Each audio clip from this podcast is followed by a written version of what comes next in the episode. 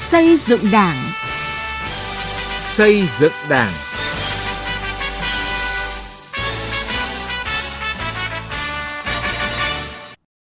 Thưa quý vị và các bạn, chương trình xây dựng Đảng hôm nay xin chuyển đến quý vị và các bạn những nội dung sau. Cán bộ kiểm tra Đảng phải thực sự liêm khiết, bản lĩnh. Đánh giá cán bộ, những vấn đề cần nói. Luân chuyển cán bộ hiệu quả từ thực tế ở Đảng bộ tỉnh Hưng Yên. Từ nghị quyết đến cuộc sống.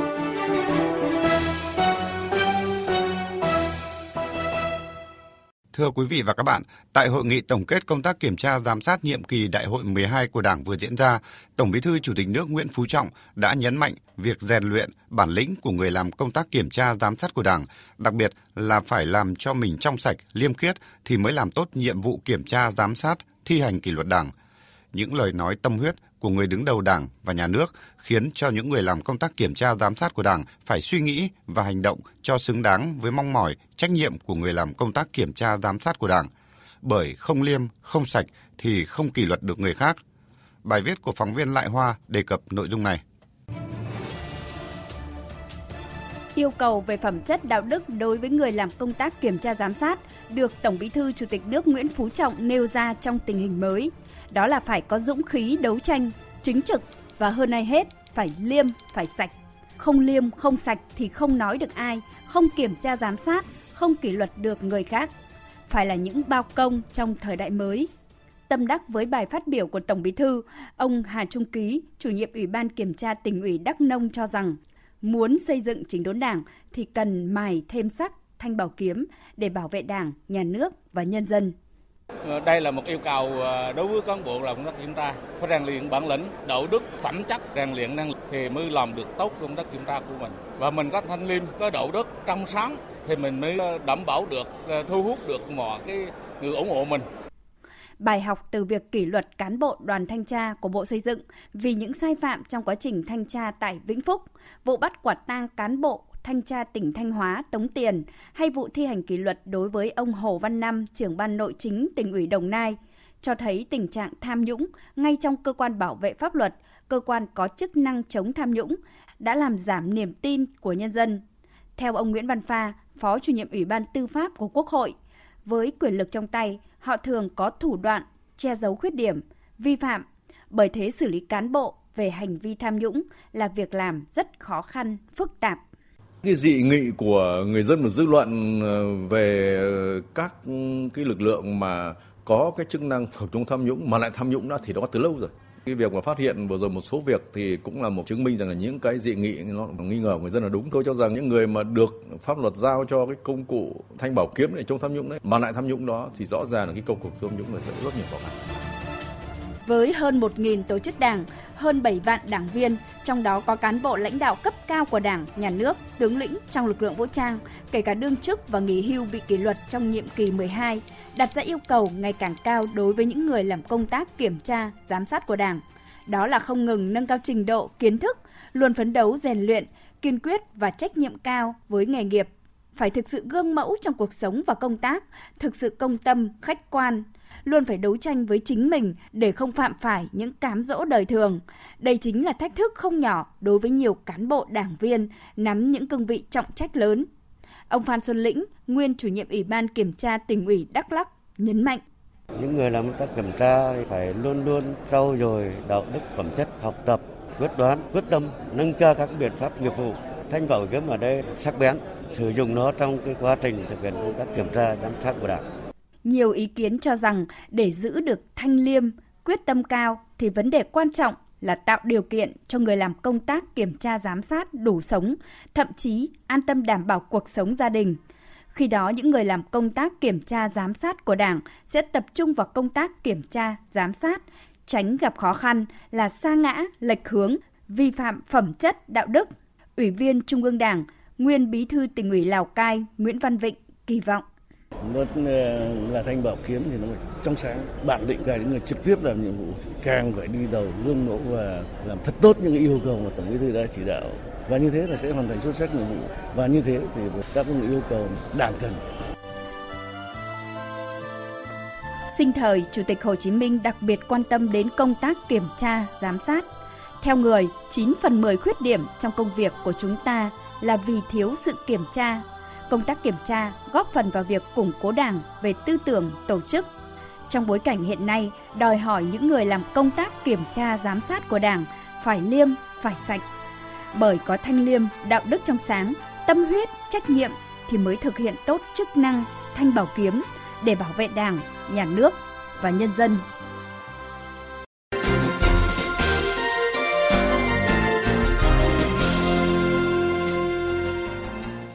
Quý vị và các bạn, đánh giá đúng cán bộ là khâu quan trọng trong công tác cán bộ đảng.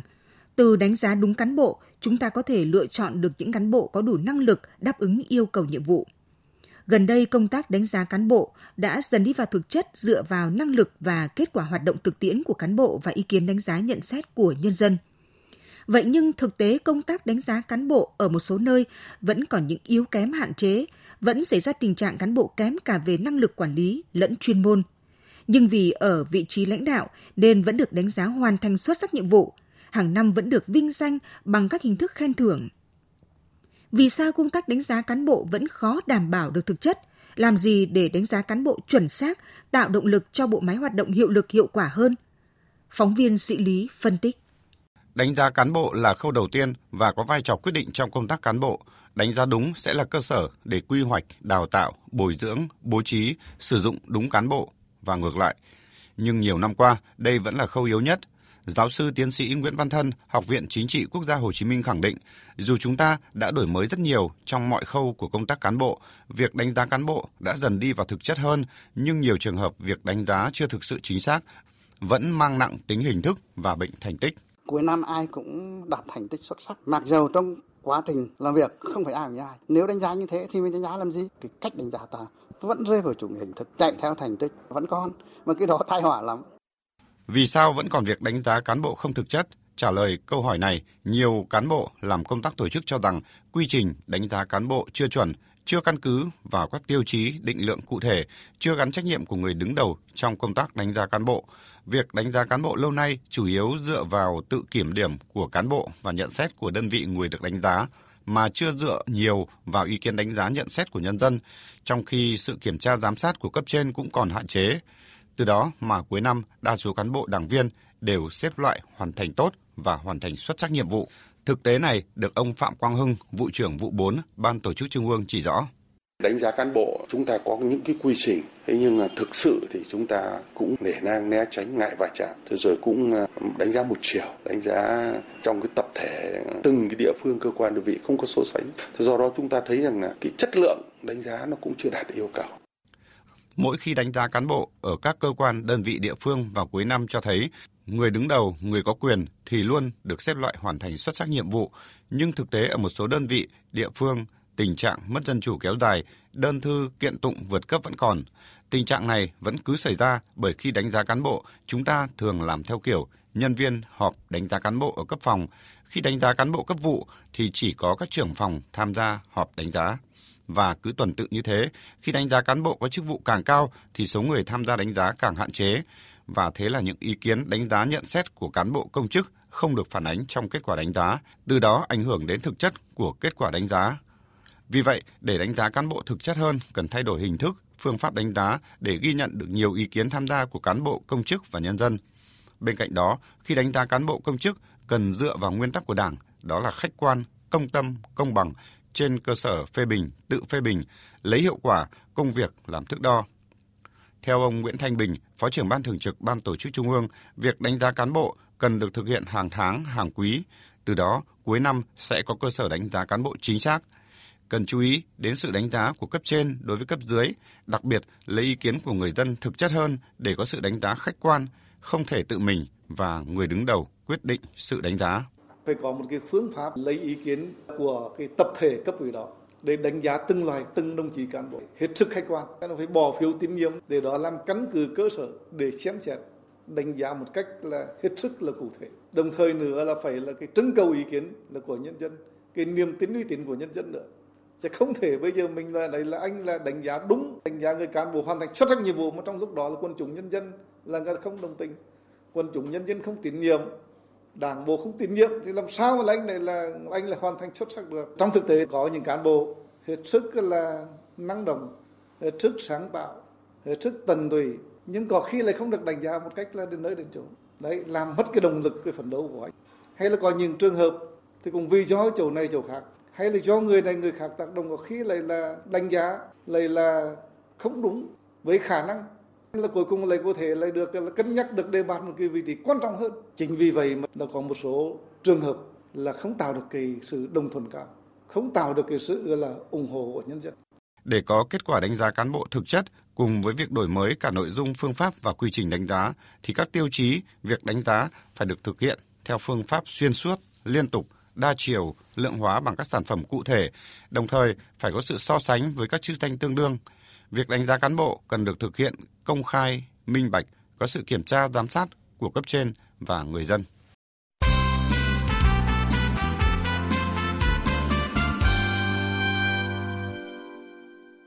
Thưa quý vị và các bạn, như đã đề cập thì để đánh giá cán bộ đảng viên một cách chính xác, rất cần tiêu chí cụ thể rõ ràng, trong đó lấy kết quả công tác làm thước đo chính trên cơ sở ý kiến đánh giá nhận xét nhiều chiều từ nhân dân và sự giám sát đánh giá của cấp trên.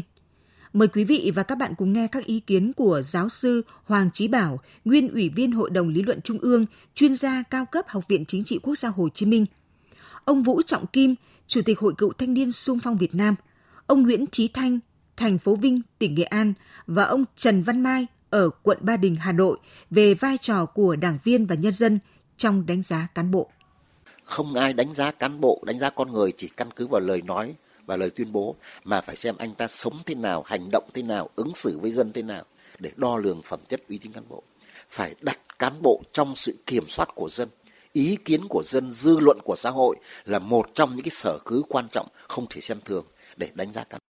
Nhân dân có trăm tai nhìn mắt, có những ý kiến sáng suốt, khách quan, trung thực mà nhiều khi cán bộ là người trong cuộc lại không có những đánh giá khách quan đó. Nhân dân luôn rất hiểu cán bộ của ta, họ biết ai có bao nhiêu nhà xe, đạo đức tư cách ra sao, có lo cho dân thật hay không. Có điều lâu nay ta chưa thực sự là nghe dân. Dân nói góp ý cán bộ này nọ thì không để tâm để điều chỉnh. Việc gì cũng nên nghe ý kiến của nhân dân. Công tác đánh giá cán bộ cũng vậy. Phải dựa vào tai mắt là quần chúng nhân dân. Muốn vậy thì phải khơi dậy cái lòng yêu nước trong mỗi người nhưng đồng thời là cái tính tích cực xã hội trong nhân dân. Chúng ta phải ghi nhận, lắng nghe họ, phản hồi ý kiến của họ. Chỉ có nhân dân và nhất là tổ chức cơ sở đảng biết rõ nhất người đảng viên đó là người như thế nào.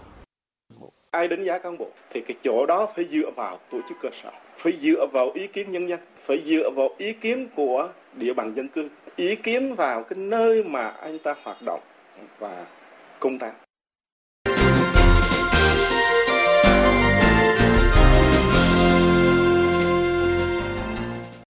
Thưa quý vị và các bạn, xác định việc điều động luân chuyển cán bộ là nhiệm vụ quan trọng trong công tác cán bộ của Đảng.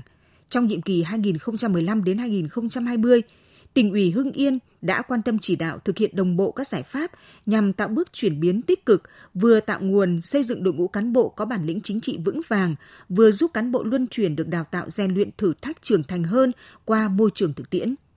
Bài viết Hưng Yên luân chuyển cán bộ để phát huy tốt hiệu quả công tác của Quang Chính, phóng viên Đài Tiếng Nói Việt Nam đề cập nội dung này. Từ vị trí Phó trưởng Ban Dân vận tỉnh ủy Hưng Yên, tháng 6 năm 2015, đồng chí Trần Minh Chuẩn được điều động giữ chức vụ Phó Bí thư Thường trực huyện ủy Văn Giang. Hơn 4 năm công tác tại cơ sở, đồng chí đã cùng Ban chấp hành, Ban thường vụ huyện ủy Văn Giang lãnh đạo thực hiện tốt các nhiệm vụ được giao. Năm 2018, Văn Giang được Thủ tướng Chính phủ công nhận là huyện nông thôn mới, về đích trước 2 năm so với kế hoạch. Nhiệm kỳ 2015-2020, tốc độ tăng trưởng kinh tế của huyện đạt 15,3%, cơ cấu kinh tế chuyển biến tích cực theo hướng đô thị và dịch vụ. Đầu tháng 1 năm nay, đồng chí Trần Minh Chuẩn tiếp tục được bổ nhiệm giữ chức vụ Giám đốc Sở Khoa học Công nghệ tỉnh Hưng Yên. Với những kiến thức học tập tích lũy ở Văn Giang, đồng chí đã cùng Sở Khoa học Công nghệ thực hiện tốt chương trình phát triển tài sản trí tuệ, bảo hộ nhãn hiệu sản phẩm chủ lực của tỉnh Hưng Yên. Nhờ vậy, đến nay Hưng Yên đã có 24 sản phẩm được bảo hộ nhãn hiệu địa lý và nhãn hiệu chứng nhận, nhãn hiệu tập thể. Đồng chí Trần Minh Chuẩn cho rằng đây là tài sản trí tuệ quan trọng để phát triển các sản phẩm đặc sản chủ lực của Hưng Yên như nhãn lồng Hưng Yên, vải trứng Hưng Yên, nếp thơm Hưng Yên. Chúng tôi trong thời gian tới tiếp tục tham mưu cho tỉnh ủy, ủy ban nhân dân tỉnh để cụ thể hóa chiến lược phát triển sở trí tuệ của Thủ tướng Chính phủ đã ban hành trong giai đoạn 2020 đến 2030 bằng chương trình và kế hoạch cụ thể để làm sao nông sản và những sản phẩm tiểu thủ công nghiệp làng nghề của tỉnh Hưng Yên ngày càng có cái thương hiệu mạnh trên thị trường, góp phần gia tăng cái giá trị của sản phẩm hàng hóa, nâng cao đời sống vật chất ờ, tinh thần của người dân Hưng Yên. Nhiệm kỳ 2015-2020, 15 trên 15 chỉ tiêu phát triển kinh tế xã hội của huyện Khoái Châu đều đạt và vượt so với kế hoạch. Trong đó, nhiều chỉ tiêu về đích trước từ 2 đến 3 năm như y tế, hộ nghèo, xây dựng nông thôn mới. Cơ cấu kinh tế chuyển dịch theo hướng tích cực, thu nhập bình quân đầu người từ 45 triệu đồng năm 2015 lên 79 triệu đồng một người năm 2020. Trong phát triển công nghiệp, huyện tiếp nhận hơn 60 dự án đầu tư, hoàn thành quy hoạch cụm công nghiệp Tân Dân và cụm công nghiệp Đông Khoái Châu. Cụm công nghiệp Tân Dân được tỉnh phê duyệt, đã có 12 doanh nghiệp đầu tư với tổng diện tích 50 hecta. Những kết quả này có dấu ấn của Bí thư huyện ủy Nguyễn Đức Sơn. Tháng 9 năm 2014, đồng chí Nguyễn Đức Sơn được luân chuyển bổ nhiệm giữ chức Chủ tịch Ủy ban Nhân dân huyện Khói Châu. Phát huy kinh nghiệm trong thời gian làm Phó trưởng ban quản lý các khu công nghiệp tỉnh Hưng Yên, đồng chí đã cùng tập thể lãnh đạo huyện Khói Châu cụ thể hóa các chủ trương, giải pháp trong lãnh đạo chỉ đạo điều hành và tổ chức thực hiện nhiệm vụ của địa phương đạt hiệu quả. Bằng uy tín của mình, tại Đại hội Đảng bộ huyện Khói Châu nhiệm kỳ 2020-2025 vừa qua, đồng chí Nguyễn Đức Sơn được bầu giữ chức vụ bí thư huyện ủy. Đối với cá nhân tôi, rất là được các đồng chí đồng nghiệp trong cơ quan rất chan hòa và cởi mở với bản thân. Bản thân tôi cũng rất là chan hòa, cởi mở với cả đồng chí đồng nghiệp của mình. Những cái khó khăn, những cái vướng mắc, những vấn đề hóc búa, tôi đều rất là dân chủ trong công tác bàn bạc, xây dựng cái phương án để tổ chức triển khai thực hiện. Chính vì những cái cởi mở của tôi trong công tác lãnh đạo chỉ đạo điều hành đã nhận được những cái sự đồng lòng hưởng ứng rất là tích cực của đồng chí đồng nghiệp của mình. Trong công tác của mình rất là chan hòa, đặc biệt là đối với cả cơ sở thôn xã, tôi có thể xuống bất kỳ một cơ sở thôn nào, một cơ sở xã nào và bất kỳ một hộ gia đình nào nếu khi cần có sự xuất hiện của tôi để giải quyết các khó khăn vướng mắc. Nhiệm kỳ 2015-2020 đã có hơn 100 lượt cán bộ thuộc diện Ban Thường vụ tỉnh ủy Hưng Yên quản lý được luân chuyển điều động từ các sở ban ngành của tỉnh về các huyện, thành phố, thị xã và ngược lại. Trong đó có gần 80 lượt cán bộ trẻ. Đánh giá hàng năm cho thấy các cán bộ trẻ được điều động luân chuyển đều phát huy được năng lực sở trường, kinh nghiệm trong công tác và có chiều hướng tiến bộ. Để tránh tiêu cực trong công tác luân chuyển cán bộ, tỉnh Hưng Yên đã ban hành các đề án, quy định cụ thể về tiêu chuẩn điều kiện cán bộ được luân chuyển. Quá trình luân chuyển cán bộ, tỉnh ủy Hưng Yên còn bố trí cán bộ lãnh đạo, người đứng đầu cấp ủy, chính quyền không phải là người địa phương. Theo Phó trưởng ban tổ chức tỉnh ủy Hưng Yên, Phạm Văn Khuê, hiện cả 10 huyện, thị xã, thành phố của tỉnh, cán bộ trong thường trực cấp ủy đều không phải là người địa phương. Luân chuyển cán bộ, muốn chọn đúng người thì phải làm tốt công tác đánh giá cán bộ. Trước khi đi luân chuyển phải đánh giá thật tốt, kỹ, đảm bảo đánh giá trung thực, khách quan, đa chiều. Sau quyết định phân công điều động, cấp ủy cấp trên cần phải tiếp tục theo dõi, bồi dưỡng, giúp đỡ để các đồng chí có điều kiện phấn đấu hoàn thành nhiệm vụ. Ban tổ chức thành ủy thì phải làm tốt công tác giữ mối liên hệ với cơ quan địa phương nơi có cán bộ được điều động quân chuyển xuống. Qua đó vừa trao đổi, vừa nắm tình hình, vừa giúp đỡ và đặc biệt là những khó khăn vướng mắt, những gợn cộ có thể ảnh hưởng đến cái chất lượng của các cán bộ thì được phá vỡ ngay. Luân chuyển cán bộ để đào tạo, bồi dưỡng là chủ trương đúng đắn.